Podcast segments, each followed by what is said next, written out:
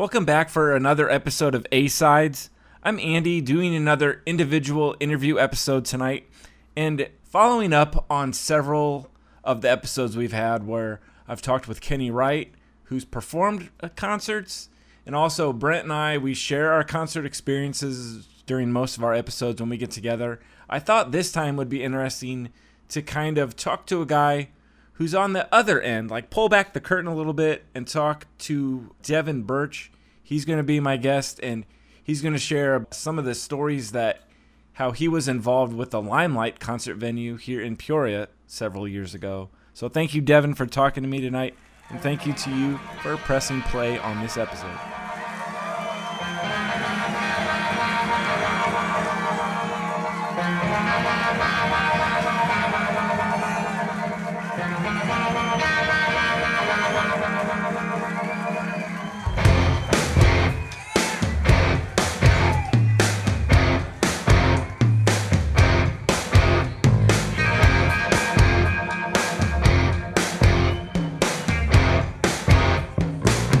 Devin. Hey Andy, how's it going? Uh, good. How are you doing tonight? I'm doing pretty good, man. How's it going? Uh, good. Well, thanks for talking to me tonight. And it's it's actually kind of interesting because uh, I know like a lot of people that know you. Okay. Uh, Tyler uh, Kier, he works at Maui Gym with me, Yeah. and I guess he, um, you were his boss at Limelight. Yeah, you know, uh, Tyler's a great, great guy. Yeah, we had a, a lot of amazing people work at Limelight. And then Yeah. um, another guy at Maui Gym, uh, Chase Curlin. I don't know if that name rings a bell, but he said that when he was going to Bradley, he talked to you um, and had like an interview um, with you, and he was doing it for like a paper or something. He was doing at Bradley. It would have been. so, like, like for for Limelight or for my engineering? I think it was. Um, I think he said it was for the Limelight. Oh, okay. Yeah. Yeah. So Yep. it seemed kind of interesting that like I know people that know you, and even um, speaking of the engineering, uh, Sean uh, Renow. Yeah, Sean Renault. We we always make we always have a good time of trying to decide how to pronounce his last name, and every time we ask him, he always says, "Yeah." You know, like he doesn't he doesn't know or doesn't prefer one way or another. So I always say Renault. Um, it it seems like uh, so it's like that Kevin Bacon thing, like the uh, degrees of separation from Devin Birch. Yep, So- for sure. I, I can say the same thing about you a little bit. Um, you know, I, Sean had mentioned he knew knew you, and uh, um, I guess the first time was uh, when Damon came to town. You know, um, it kind of became aware of you guys doing the podcast at that point in time because you guys interviewed him, and uh, the last time he was in town and was at uh, Cruisin's on 29. So. Yeah, Um, that's think when you- I first listened to a couple of your podcasts. So I think even the time before that when they did that festival on the riverfront. And then they Oh, did yeah. like Yeah, a yeah, yeah, VIP yeah. thing at Rhythm Kitchen. I think he kind of called you out and thanked you for setting that up. Yep. So Yeah, that was that was an awesome day. It's uh, you know, him and Clutch on the same bill is pretty much about as good as it gets. Yeah. well, that's kind of what I wanted to ask you about um, is how you got involved in concerts. But I guess maybe to start is like, what was the first concert that you um, ever went to? First proper concert I went to was the Motley Crue Dr. Feelgood tour. My uh, my older brother Dennis took me. I was uh, freshman in high school, um, so I'd been to you know little local stuff before that, you know, or whatever. But that was my first proper arena concert. Was uh, I grew up in Southern Illinois, um, south of a little town. Well, Effingham's not that small, so south of Effingham, Illinois, uh, in a little town called Louisville, and uh, my high school, uh, my graduating class was around 50 people, pretty small school. I think Louisville has a population somewhere around 1,000 to 1,200 people. So, real small town, uh, Southern Illinois, and we would either go to either Terre Haute or Evansville or St. Louis for shows, and that one happened to be in Evansville at Roberts Coliseum, I think it's called. So yeah, that was a lot of fun. Oh, awesome! so it um, kind of seemed to maybe build up the anticipation by having like a little road trip too, right? Yeah, yeah. It was. It was. He's like, you know, God, it wasn't. That was the only thing you thought about for like, as long as you had your tickets, and I, I bet we had those tickets for every bit of, you know, twelve weeks. You know, at least three months. You know, like hey, we're gonna go to this show because they would just they would announce those shows so far in advance, but they would sell out so quickly and everything. You know, so you always had to just hop on them or. I don't even remember how my brother got them. I don't know if he went to you know, I, I, think Effingham may have had like I think Ticketmaster was around then, so Effingham may have had like a, a Ticketmaster outlet or something, you know, at the mall, and you could go there and, and grab tickets. because um, online wasn't a thing, you know, in 19. Gosh, this is I'm dating myself, but you know, in in uh, well nine, uh, 90 probably. I think yeah, 90, 91. I think it was 90 is when that happened. Freshman year is 90 probably. So yeah, I mean, you know, I remember the first time I heard of the internet, I was a senior in, in high school and I was like, what is this thing? It was in the library and it, I still didn't understand it, you know, for like a while because just nobody had personal computers in their homes, you know? Yeah. Um, it just wasn't something that was prevalent then, but yeah, Motley Crue, still a big fan. Always will be. Tommy Lee's my favorite drummer for sure. Have you seen them more than just that one time? Yeah, um, a couple of other times at least. Uh, one of them was here in Peoria, and um, that was a really cool show. It was the circus, the one with the circus stage and everything. Um, trying to remember what is it, Carnival of something or another, maybe. I, I can't remember which tour that was on now, but um, Tommy had the the boob cam going around, and I just couldn't believe even here in Peoria, you know, he could just command it. You know, It'd show somebody in the crowd. It, it could be your first grade teacher, and he would say, "Come on," and she would she would show her boobs. So it was just like, how is this happening? you know. So anyway, it's just you know, love Tommy Lee, love that band, love that whole vibe, love that genre of music. That's that was that was uh, all I listened to is that kind of stuff when you're in you know middle school, um, junior high, early high school. That stuff still just brings a smile to my face all the time every time I hear it. Um, you were talking about, I guess, buying tickets like almost like way in advance. I remember when Motley Crue was doing that last tour. I think they, I think they went on sale like a year before they even had those shows. Yeah, all yeah, that stuff. It's, it's like it's hard to buy it now because you don't know what you're even going to plan for down the road. Right. Yeah. Uh, we're past all that. That's what. That's yeah. my fingers are crossed. I'm. I'm over 2020 and I'm over the whole withdrawal from you know having at least you know one concert of some sort on my calendar every month to look forward to to go into. And you know I tell even the guys I work with that, that work with me now at my company you know it's like the reason we work is to live. And if you don't have stuff on your calendar that you're looking forward to to live for you know then you know the daily grind just kind of starts to become almost too much for you you know so you got to have stuff out in front of you, whether it's a vacation, a trip, a concert, a get together with a family, or whatever. I just encourage everybody to always, you know, have something on your calendar that you can look forward to because there's going to be a Wednesday morning at 10 o'clock that's really going to suck. And if you don't have something to look forward to, you're not going to make it through it. You yeah. know? So that's, that's what concerts have always been for me is just something to put out there on the calendar and to look forward to. Uh, so ever since that Motley Crue one, have you been going to concerts regularly ever since then?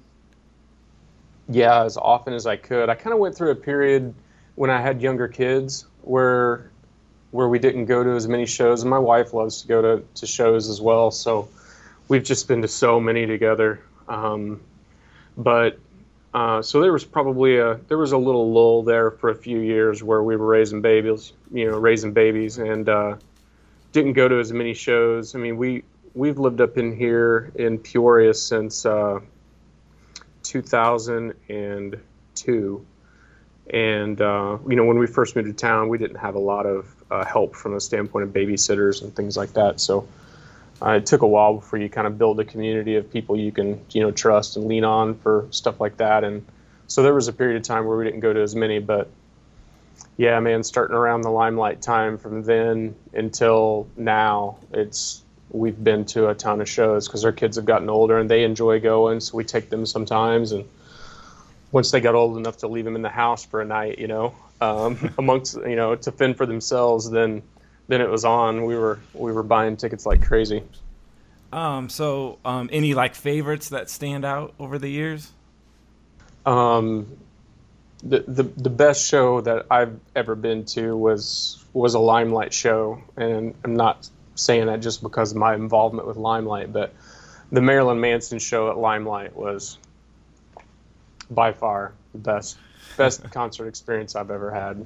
It was it was crazy. It was a crazy day altogether, and the show was everything it was built up to be. So it was that was definitely my highlight of all. But you know, the crew, the the first crew show I went to, and I'm a big Southern rock fan too. So I think the, the first time I seen Blackberry Smoke play, I was that's something I can remember. And you know, even Damon, the first time I kind of got reconnected with. I'm just such a huge fan of his, Damon Johnson, that you know he fell off my radar um, for a lot of years because um, I was living in Peoria in, uh, I guess it would have been like 94, 95, 95 maybe, 94, 95. And um, Brother Cane came to town on their first um, self-titled, you know, debut, and they played the Madison, and that was one of the first times I went to the Madison, and so I kind of had a stint in Peoria for a while in college, and then moved away, and then I came back. And during that first day um, at that apartment with a couple of roommates, we we went to several shows at the Madison, and that was one of them. And um, you know, loved that album before I seen him live, and then loved that band. Followed that band, and was heartbroken when they broke up. And you know, I didn't follow Damon after that at all for years and years. And then I'm in the middle of doing Limelight, being a part of that whole thing, and I'm tuned in to stuff that's happening in town, and all of a sudden I see this post that Damon Johnson's going to be at Kenny's West Side Pub, and I'm like, what? Damon Johnson? He's from Brother Cane, you know. So I'm like, and I hadn't followed him for years and years, and all the cool stuff he had done between Brother Cane and and this time, I, him and Ricky Warwick from Black Star Riders were there, just doing a duo acoustic kind of thing, and I called up my buddy Brad and I'm like, let's go. We got to go see this. It's, you know, and, and he was familiar with Brother Cane, but, you know, wasn't really a big follower of the band. He's like, yeah, let's go. And so we took our wives. It was Sunday afternoon. And that was such a cool experience to go in and, and having, having been such a fan of those Brother Cane albums and not knowing anything. I mean, I didn't, I didn't even study it before I went to the show. I just was like, it's going to be an acoustic afternoon Sunday thing. It's going to be fun. You know, there's probably just going to be a handful of people there. I didn't go in with any expectations, and him and Ricky just killed it acoustically. Played stuff from you know Black Star Riders that I hadn't heard yet at all, and was like, wow, that is that sounds just like Thin Lizzy. And then all of a sudden you're like, it's because they're in Thin Lizzy, you know, and all those all those things kind of like start to click in your mind, you know, when they start telling stories about songs and you're like figuring out like what these guys are doing now in their lives and and where they've been and playing Alice Cooper songs and playing, you know, all this stuff and you're like I, I just couldn't believe that I that he'd fallen off the radar, you know, for me. And uh yeah, I can't get enough of the stuff that he does now, like um, as a solo artist. So um, you know that was a, a, cool show moment for me and there were 12 people in the room you know? Um, so it goes from you know huge arena festival stuff to you know little things like that. And, and we did some of that at limelight too that i was really proud of in our front room from time to time. Uh, we would you know we i seen Badflower at the front you know they opened for somebody in our front um, area of limelight and there were 20 people there you know and, and now this you know they're headlining places now and selling you know 2,000 to 3,000 tickets on their own easy. Um, so those are the kind of moments that you just can't. You know, I'll remember those kind of things forever for sure. Uh, so then, I guess to jump right in, then how did you get um, involved with the Limelight? Man, I miss the Limelight every day. Um, but you know, the Limelight, I my my engineering business was literally next door to the Limelight. Oh, um, okay, cool. So Austin Engineering had an office, and it was there. Uh, they had the office since the 1960s when they first uh, developed the Pioneer Industrial Park. And um, I was an owner of the engineering business at the time, and and actually the buildings that Limelight um, occupied, I was the uh, land development engineer who helped design and, and build, you know, basically get the permits for approval. I tell people from an engineering standpoint, I deal with land development. It's from like the walls out, you know. Um, everything inside the building, that's an architect's job, but everything from a site development standpoint, you know, that's what we deal with at Austin, and that's what my specialty is. So I helped make that site you know a reality from a piece of grass to what was there. And then i became really good friends with the developer who put those buildings together who was our client. His name was danny cash. And you know we're neighbors. So we would you know catch up with each other from time to time. He would come over and get something notarized or whatever and whatever we'd catch up. And, and i knew he played music.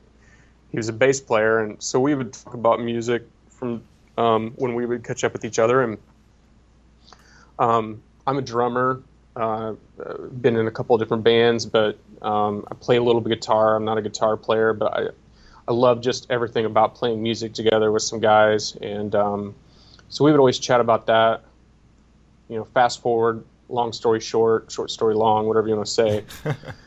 um, the 2008 kind of downturn happened economically, and he the the majority of those buildings he didn't occupy as a business person. He leased out, and he occupied a small part of those buildings uh, with his construction company. And this is Danny, and he didn't have a tenant and had struggled finding a tenant for a couple of years. And he's like, you know, I'm thinking about doing thinking about doing something with live music in this building. I can't seem to find a tenant. What do you think about that? And I'm like, that would be cool. You know, how can I help? You know, and that's where it started. Uh, so we literally just brainstormed about, you know, things like parking, you know, because that's what I do. I deal with zoning and things like that. And so I just started, I started helping him build a case for having live music there. And, you know, you could look at that property and be like, oh, this is never anywhere where you should try to do this. um, but they're mainly because there's not this big parking lot that sits right out in front of it. And when you look at the buildings, they're pretty unassuming. Couple of you know, Morton building style machine sheds or whatever. But so the first thing that we lamented on was the first two things: was parking and is it going to sound good? You know, it's a metal building. It had some insulation to it, but it wasn't anything that you wanted to set up a big band in and, and crank up the the Marshall amplifiers and see what it was going to sound like. You knew it was going to sound like crap. Um, so you know, we we researched all of that stuff pretty intently for a while, and then we started reaching out to you know. The thing that I told him is like, yeah, it, at first it doesn't sound like a great place because you don't have a big parking lot in front of it. You know, an industrial building like that only needs 20 or 30 parking spots for employees. You know, it doesn't need a Walmart, a Walmart style parking lot like you need for a concert.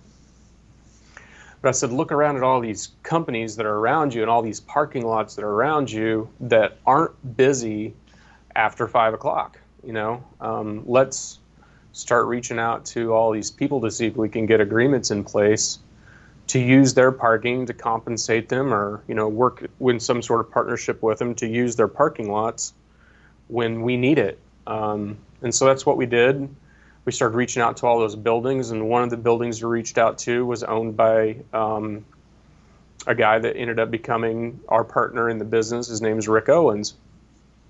And at first, you know, he was like, "Sure, you know, we can work out a deal to use the parking lot." And and we said, "Well, we're looking for, you know, investors. What do you think?" You know, and he's like, "Well, I love live music." You know, it was just one of those things where it just everything fell into place and you know, we, we discussed it with a few other investors and people, but we ended up just thinking between the three of us we had the right mix. And um, we started, you know, going down the path to get all of our use permits and get our liquor license. And, you know, I helped with all that stuff. And um, then, you know, planning the inside of the facility and starting to try to make something that's just storage units. Essentially, it's a it was a big storage unit um, into a live music venue and we went to several places that you know I had been to that I liked, and we we picked things about all of those places that we liked and tried to implement them the best that we could, given the fact that we were already starting with four walls essentially. You know, we weren't starting from scratch, so we had to work with what we had.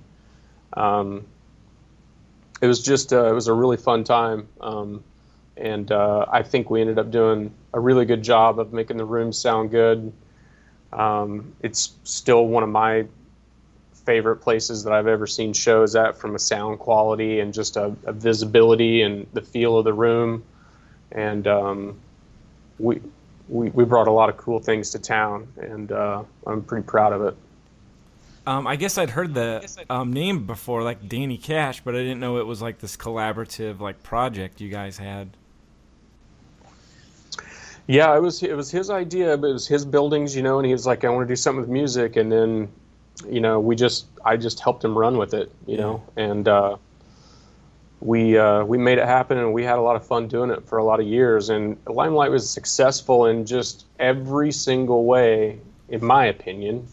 It was successful in every single way except financially, and you know, we tried a lot of different recipes, you know, a lot of different ingredients to try to make that financial thing work, and um, after four years, we just couldn't find it. So, uh, you know, you can only do it so long before uh, before you just have to say, uh, well, we're not either.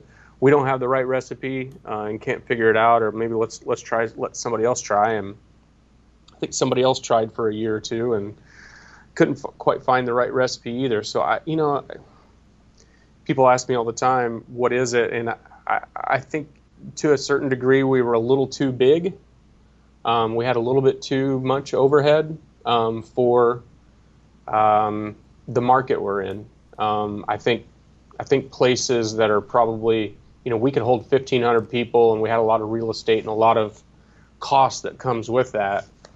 And it, it took a certain amount of people to get the machine built up. And if you hire an act that you know commands a 1500 person venue you got to pay something for that right? And yeah. if only 200 people come it it doesn't it doesn't work out. And you know for every step forward you make it's pretty easy to have four or five that go backward. And um, so i think we might have been just a, a little bit bigger than what our market could support from a standpoint of the size of the facility and the um, the overhead that it took to uh, to operate it I think a, a venue that's 500 people or so uh, and really hones in on their overhead and you know has a good landlord or owns that building and doesn't have a lot of expense in that real estate could could make it here in Peoria uh, with what you have to pay acts that command a 500 person venue. I think we were right in that spot where we were not big enough to be really big and and just too big to kind of um, fit right into where the niche was at um, for the for the type of artist. Uh, and I love going to 1500 to 2000 seat venues um, because generally the artist has had three or four albums and a little bit of success, you know, and there's you know some notoriety to to what you're hearing and. Um, so I love that size of room. I just don't think that size of room works in the Peoria market.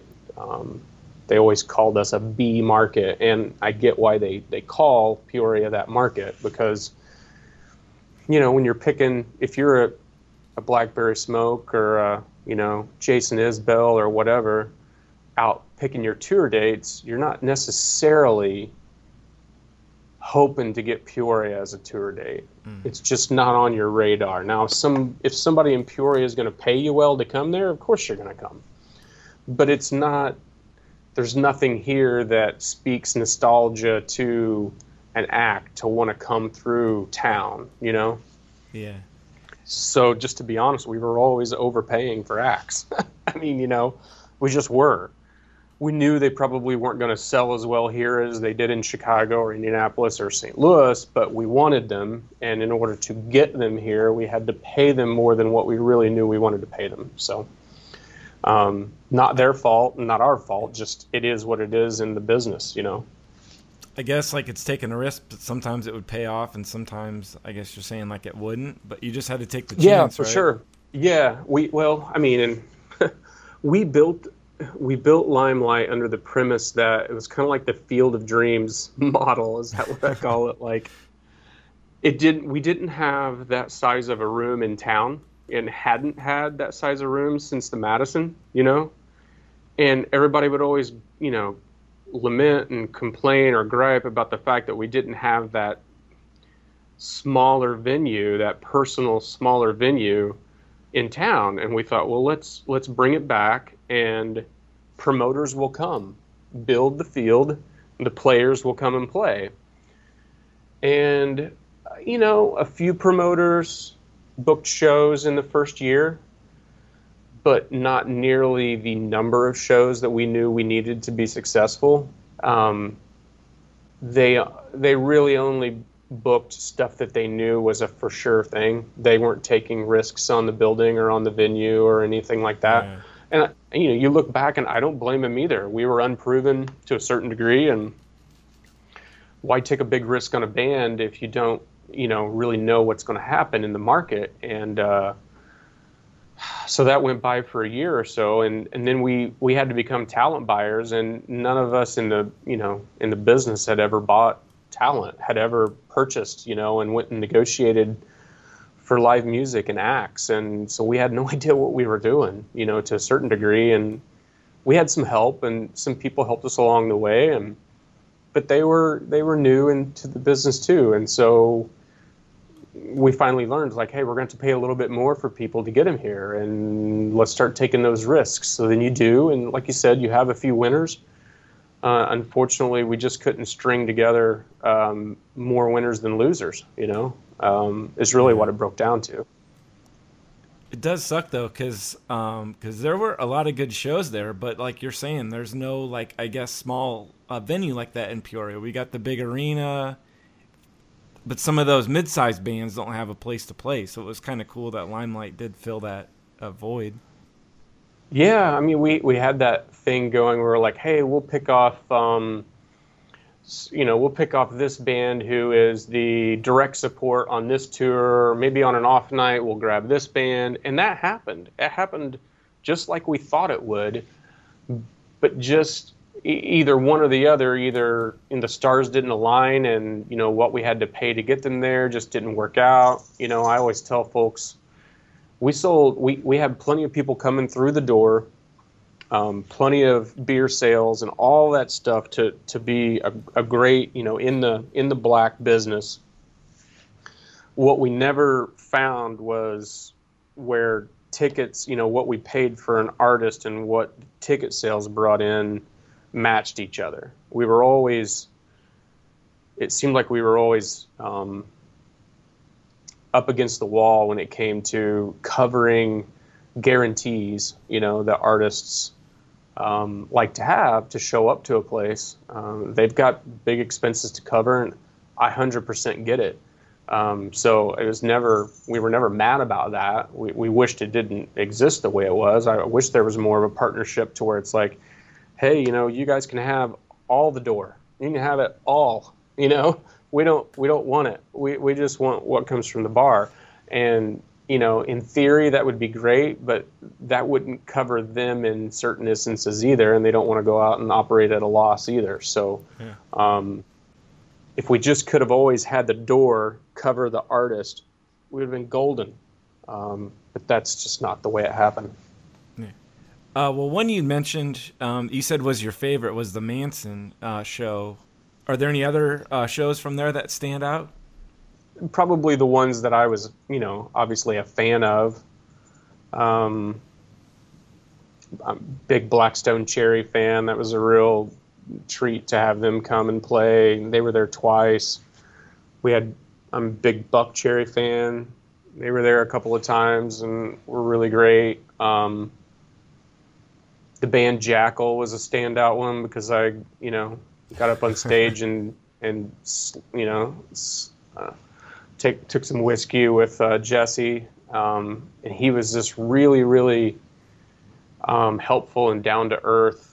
Uh, and you know, spent a lot of time with him on his bus after the show, talking about the venue because he's a venue owner.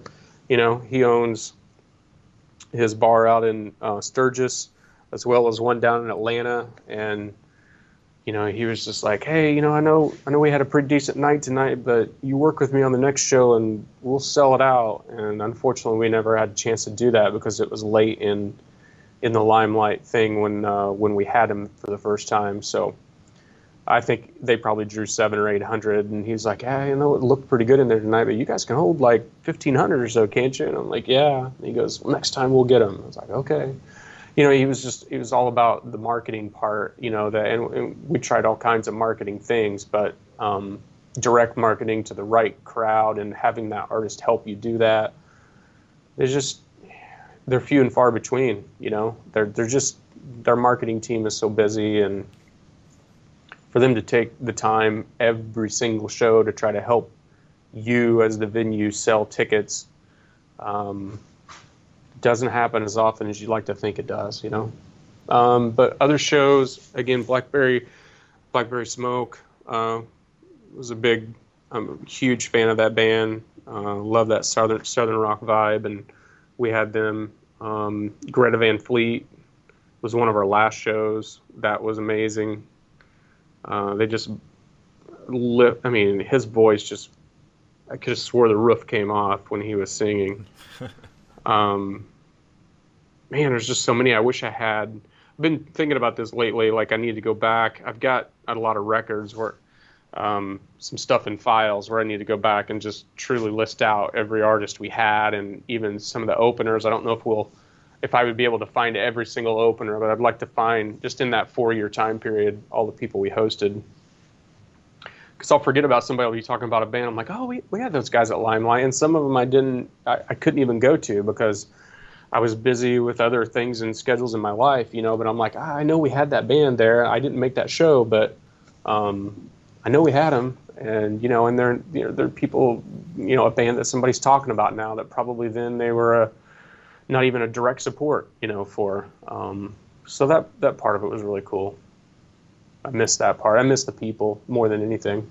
You know, all the staff and the people that, that helped run the place. Michelle Tribe was our operations manager, and she just she made that place just run so amazingly well. Um, she, you know, she staffed it and um, worked every single show the whole time that we were there. So she was pretty amazing. She does real estate now. You know, um, she could have made somebody a an awesome venue operator anywhere in the country after her experience with with us. But a lot of people like that that I just don't get to see very often anymore. That I do really miss. And um, but it's it's nice when we do get to catch up because um, we've got that shared experience. You know that nobody else really has when you go through the trenches like that at some of these shows. Um, it's uh, it's it's a lifetime type of uh, experience for sure. Yeah, um, I remember having some good experiences there too because I was working for. And say what what shows did you go to, or what was your first show there? Um, I think the first one I saw was um, the Night Ranger show, and I was working for um, oh, GLO at the time, so I got to yeah. be behind the scenes too. Yeah. Stuff. So like a bunch of those, I was I was probably working for the station most of those shows there. Sure. Yeah, I um, I still have that. We that guitar that was signed by Night Ranger. I kept several of the, and we we we um we got rid of. Uh, we had a big wall of guitars. I don't know if you remember, but we we tried to get most, not all acts, but several of them. We would just buy a cheap guitar, something that we thought kind of matched the personality of the band, or you know something like that, and try to get him to sign a guitar. And we had a big wall of guitars, kind of hard rock cafe like, you know. Yeah, yeah, up and, above uh, the door. Yeah. Yeah. So I ended up with several of those, um, and the Night Ranger one was one of them. So I have that um, in my. We have a lounge at work that we set up with a a pool table, and I've got a bunch of my rock memorabilia stuff hanging up in there. So Oh, we go cool. over there every once in a while and let off some steam and play some pool and listen to music. And um, so I got that guitar. That was a good show. It was a really good show. Yeah.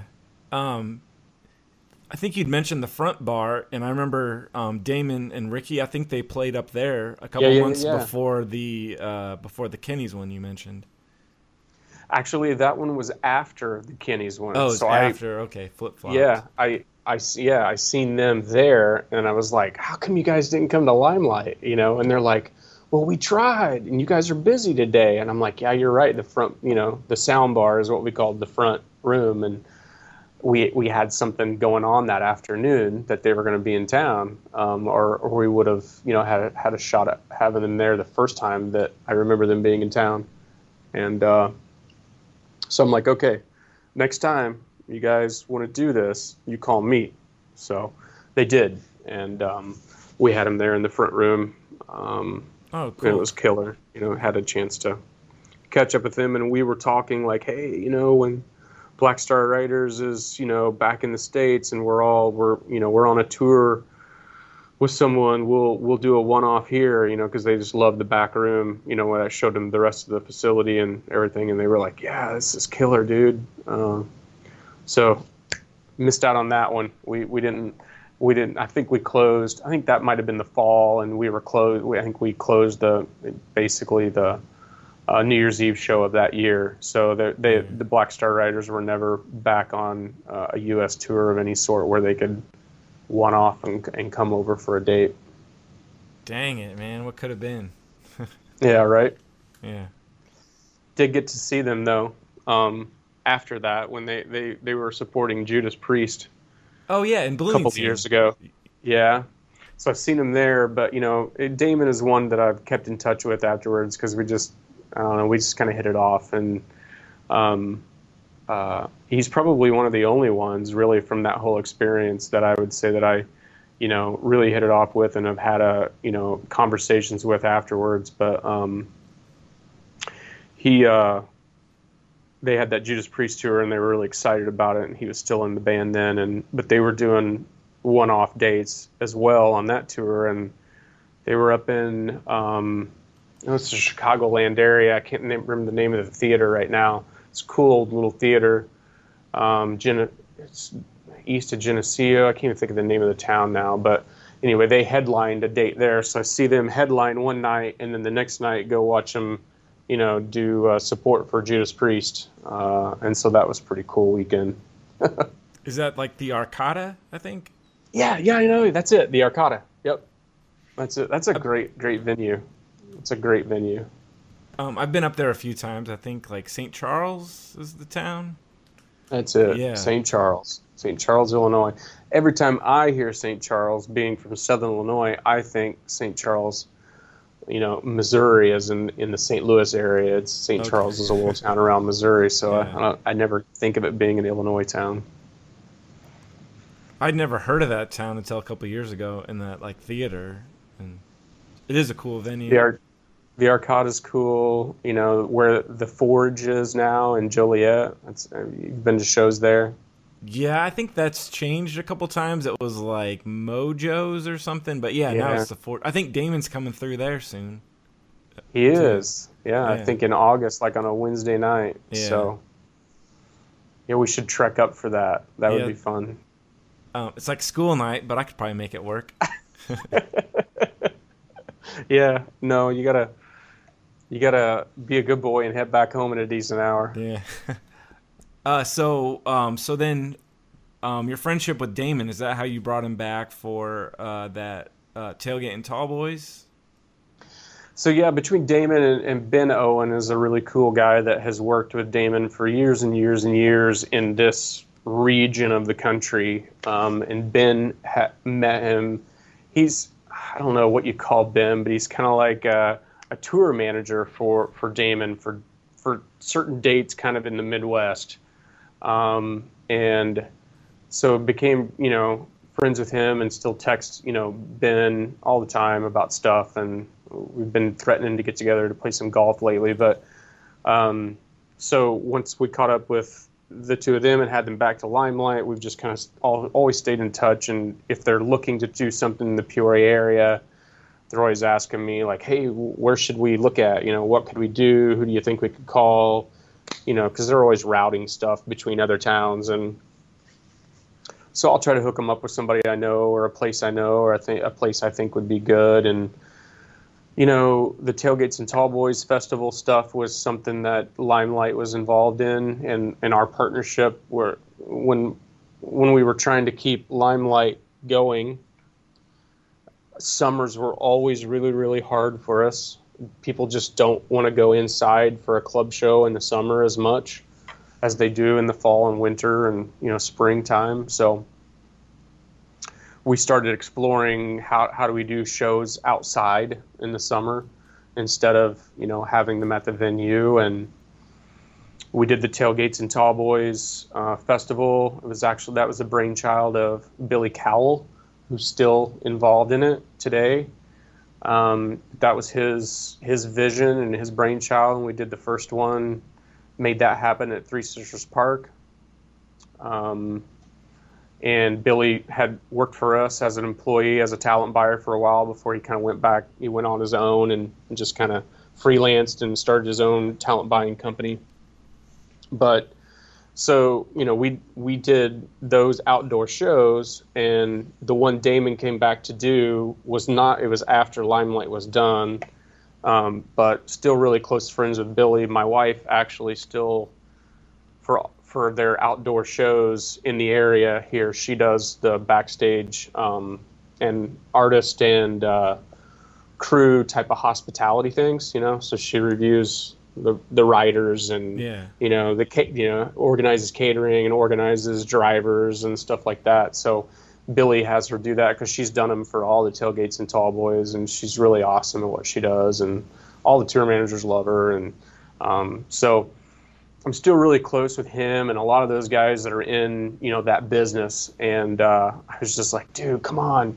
This, this date you've got with Clutch and, and so and so it's you, you got to have Damon you know come and play. So as much as anything um, for me he did it as a favor. He's like yeah we'll put him on you know and um, but that was another one of a, a great moments you know in this whole music thing I've been a part of is that day comes and you know he knows. He's like ah your boy Damon you know this or that and he goes there's a lot of a lot of the acts here talking about how cool it is that Damon's on the bill today. And I'm like, I told you, you know, like he's awesome, you know? And so, yeah, that whole day, these other bands, you know, I think Damon was the first, the first band on the main stage of that night. Um, and there weren't a lot of people there, unfortunately, you know, but he gets it, you know, he's building back up from, you know, doing his solo career now and he gets, he's going to be early in some nights, but um, all, I mean, I'm. There was guys from Clutch. Aaron Lewis was there that night. There was Aaron Lewis was side stage. I think three or maybe even all four members of Clutch were side stage for Damon. Um, the Steel Woods were on that bill, and Rowdy, um, God rest his soul, Rowdy, uh, the guitar player for the Steel Woods, was on side stage along with a couple of the other guys in that band. So like literally, you look at the the side stage almost had as many people as kind of was out front of the bands that were just wanting to come and watch him do his thing, you know. And Billy, you know, my buddy Billy, who's a promoter, he was like, "Look at this! Almost all these bands." He's like, "You don't hardly ever see this, you know. Every once in a while, you'll see one or two, but like almost, you know, at least somebody from all of the other acts was on side stage watching that performance, and they slayed it. They just killed it." He had his four piece. Um, it was a four piece band that day, and it was it was cool. So that was that's a cool moment. It's one of my favorites for sure. Um, and so hopefully we'll get him back on some other dates like that too. Um, it was cool hearing that story. So thanks for making that happen because that was a cool uh, uh, show. Seeing his because I saw the VIP thing, and then I saw the uh, um, his main stage thing later. Yeah, that was an awesome day. I mean, just one for the books, as they say. You know, life's made of those kind of moments, and you know, just as you're standing in it, you're like, man, could a day be any better? You know, and then later Clutch goes on, and me and Damon are standing side stage watching Clutch together. You know, so it's like it, it was just a really cool day. You know, I know that they all had a good time, regardless of how many people were maybe showed up for for their set. You know, um, they were just they were happy to be on the bill and play for however many people there made it early, uh, made it out early. And I I don't know if you're like me, but my wife hates it. But me and my buddy Brad that go to we go to shows together a lot and like we get anxious if we're not there for openers. Like I want to see Yeah. bands that I haven't seen yet, and so I like start to get all anxious. Like, hey, we're running late. Come on, let's go. We got. And she's like, you know, she's always like, we'll get there when we get there. I'm like, no, I mean, you know, the opening band starts here, and I want to see these guys or whatever. And so I'm always just obnoxious about seeing opening bands, and I just, you know, I guess that's the difference between me and you know, I'm sure other people are like it, but the majority of folks they're there to see the headliner, and that's really it. You know, and i Yeah. if they show up 20 or 30 minutes late into the headlining show, that's fine by them too. You know, and that just uh, I can't do that. It, it, it just drives me. I, I gotta I gotta see the whole thing. You know. Um, I'm the same way, especially because some of those shows you got to get up front. You know, it's general admission. You got to get right up front. Yeah. So if you show up late, you're like in the back. Yeah. So I don't get it, man. You're just you're not getting all of your money's worth, yeah. you know. And you're and all those. There's been so many times where that band has just been like, okay, I gotta I gotta check these guys out, or you know this gal out, or whatever. And next thing you know, you know I'm buying four or five albums, and I can't stop listening to them for nine months, you know, or whatever. And it's just. I, why would you miss that? Yeah. You know, I guess if you're not a music lover, you don't get it. Um, is there any one band like that that's like really stood out? Um, who's been an opener? Uh, that like surprised me. Yeah. Um, well, there was a couple. Um, Red Sun Rising, and I, they're not together anymore. But they really they were a band that was an opener at Limelight that really impressed me. And um, Um, yeah, because I remember those guys played that uh, front bar uh, once, like on a weeknight. yeah, they did. Yeah, yeah, that was. And then I think they ended up probably being one of the bands we had back the most times. Just they played the sound bar, and then I think they played the sound bar again. And there were more people there, and then I think they were an opener for two different tours. Yeah, like the Um, Nutcracker or something like that. Yeah, the these guys were the headliner of the Nutcracker, but I was not um, the highly suspect. I liked one of the songs that you know the X was playing of theirs, but when they had them for the first Nutcracker, um, I was really impressed with their his his stage presence and his live show. You know, one of the things rock and roll has kind of become that is a little bit frustrating for me is sometimes there's there's not an edge there anymore, you know? Yeah. And they sound great and they look great. There's just not that there's just something about it that just kind of sets there and is um, safe, you know? Um, guys like a Scott Weiland that you just or an Axl Rose or or you just really don't know what's going to happen next, you know, and it could be a bad thing or it could be a great thing, but the the the, the unknown of it, you know, the craziness of it, or the wildness of it, you don't have that as often anymore. Um, but like that guy from Highly Suspect, I got that vibe from him. You know, like you just didn't know. And I've been a couple shows since then where a couple times it was you know kind of like sketchy where like he actually stopped a song in the middle and was like no we're starting this over you know and made the band start over again because it, they did something that he didn't like you know and um so that kind of stuff kind of excites me you know the guys like that that are um, just kind of off the hook a little bit and you just don't know what they're gonna ha- what's gonna happen next um, so they impressed me for that for one of that reason just that he could play guitar really well and he just carried himself like a rock star.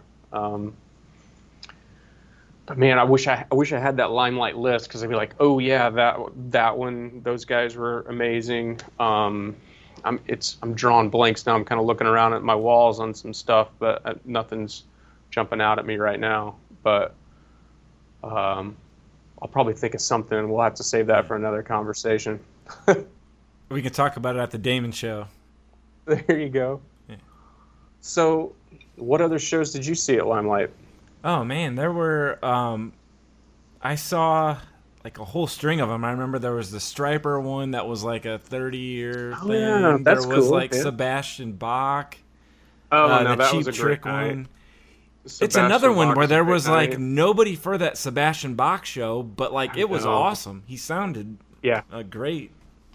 he didn't care about that either. I mean, Yeah. he was that, that was one that was, and you know, of the four years, I can say maybe I went on a tour bus five or six times, right, to say hi to somebody. I, maybe it was more than that, but it's not as it it wasn't like something that happened frequently.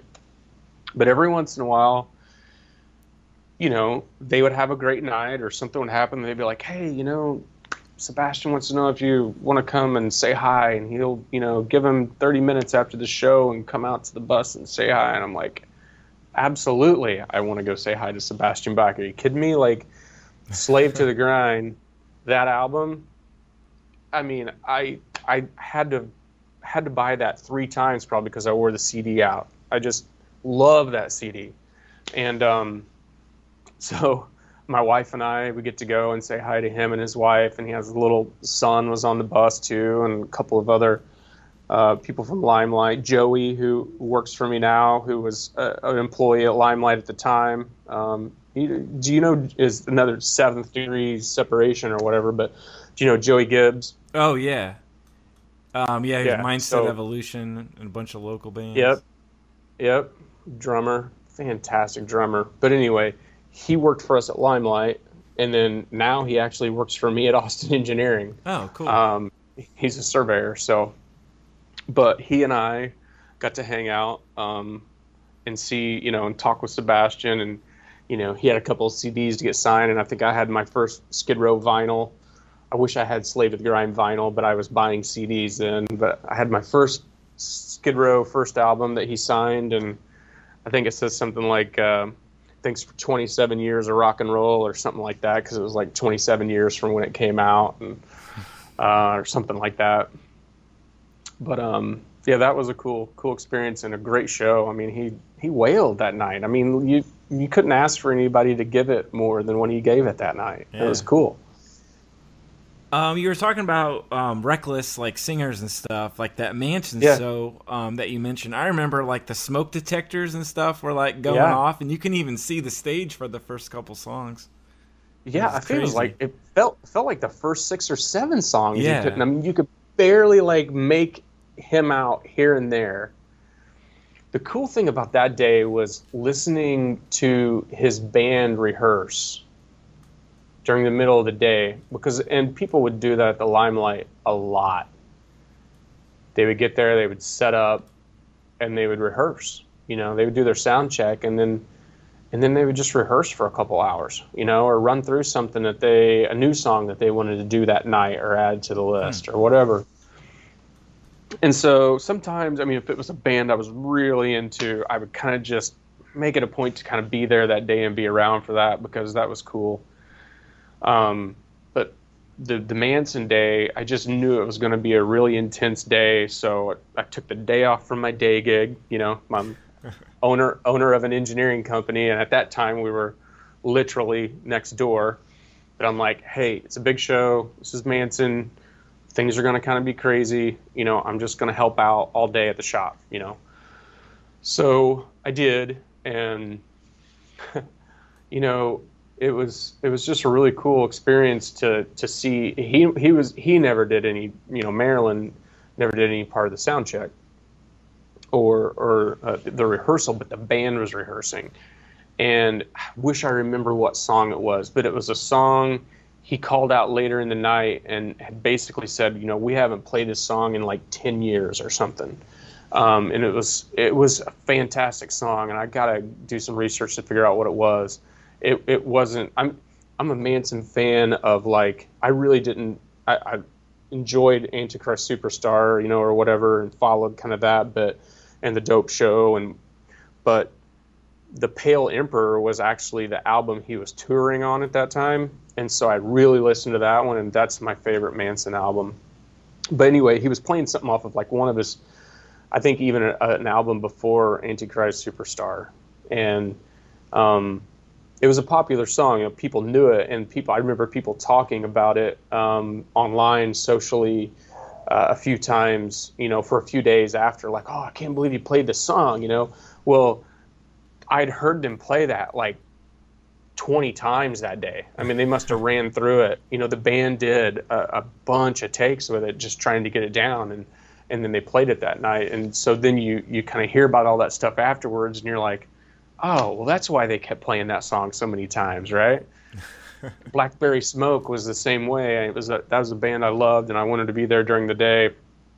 They rehearsed for a while, and they were playing this song over and over kind of and trying to work it out and i wasn't familiar with the song at all but i was like that's a really cool song man i wonder what song that is or why they're they playing it because i knew it wasn't one of theirs because um, i'm that much of a fan i'm like this is not one of their songs and they play it later that night and he makes charlie starr makes a comment something like uh, well if and it made me sad because he's like, well, if you don't know who these guys are, then we can't be friends, you know. And I'm like, God darn it, you know, I'm gonna have to figure out what song, who is this?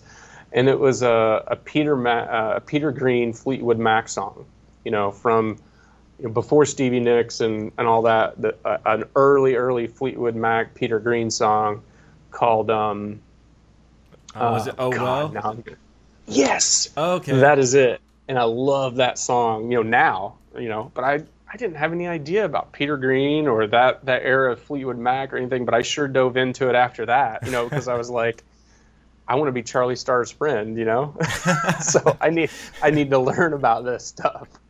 Um, but I've always kind of followed mainstream stuff to a certain degree. I mean, I I go down rabbit holes here and there, but for the most part, me growing up, it was it was stuff that was on the radio or that my friends heard. You know, there there wasn't YouTube and there wasn't Facebook and all these things to learn about independent bands and or go down. I didn't live in a big town, so you didn't have a scene where people were sharing punk, you know, tapes of this or that. So we got the stuff that was at the Walmart, you know, if it was on the Walmart shelf or if it was on the record store shelf at you know the little town, then that's all that we could get exposed to, or or, or whatever our brothers, you know, our older brothers, or you know the friends of them were listening to. That's that's all you got exposed to. So for me, it was a lot of like southern rock and classic rock, you know, like Zeppelin and you know Kiss and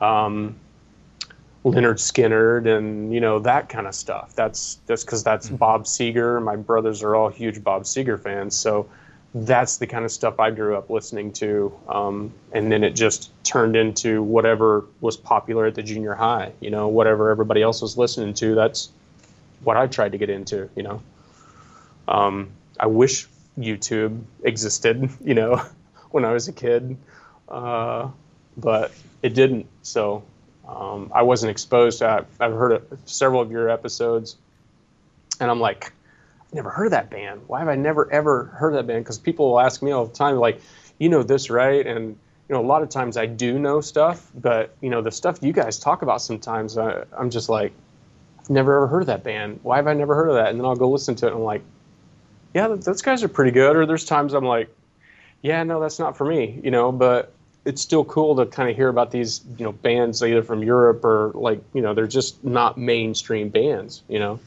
Um, so that's why I enjoyed the A sides so a little little plug there for you oh um, well thank you. Yeah I it's like I didn't grow up uh, really listen like I was the same way. I'd listen to whatever was on the radio because there wasn't like you said YouTube or there wasn't even Wikipedia to look stuff up. Right I didn't have an older brother, so I didn't really get into more music until later into my twenties or whatever. Okay. Get, yeah. Um, getting exposed to stuff from different friends. So. Yeah. Yeah. Music's pretty cool that way, though. Once it kind of you know gets its hooks in you, um, it's kind of all you think about and want to you know spend your time doing is either listening to or playing or being around it in some sort of way. At least it is for me, and ha- and has been for a long time. Um, yeah, it's like oxygen for me. Like I either need to be like listening to it, or I need to be talking about it like this. You know? Yeah, So- or watching it. Yep. Yeah, yeah, for sure. Well, Yeah, I thanks wish for talking to me.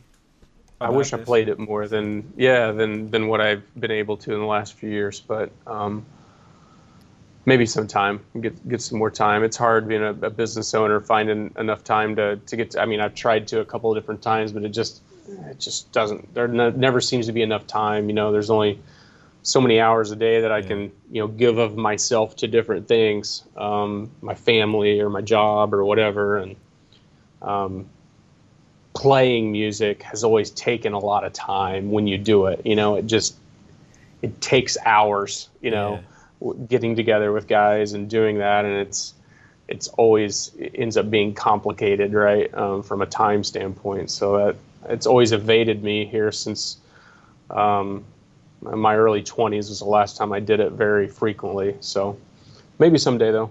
Uh, well, you almost don't have an excuse now. You got Sean and you got Joey. You could start jamming with them, you know, on your lunch hour or something. We've threat we've threatened it a couple of times, but Joey and I are both drummers, so and, and my guitar playing is it's not something that you want to do with a group of people. It's it's barely good enough for uh, sitting around a campfire and playing three chords, you know. uh, but so I, I can handle that part, but Yeah. as long as it's got you know like G, C, and D and E minor in it, I'm golden. Um, all right, well, Devin. Well, thanks for talking with me tonight, man. This was cool. My pleasure. I've been looking forward to it. Um, so uh, let's get together sometime when um, we can meet face to face and and have a drink and and continue talking music. Um, definitely. Okay. Um, all right, man. Well, thank you. Thanks, Andy. Take care. See ya. Have a good night. rough, where a crowd still attracts a crowd. Try to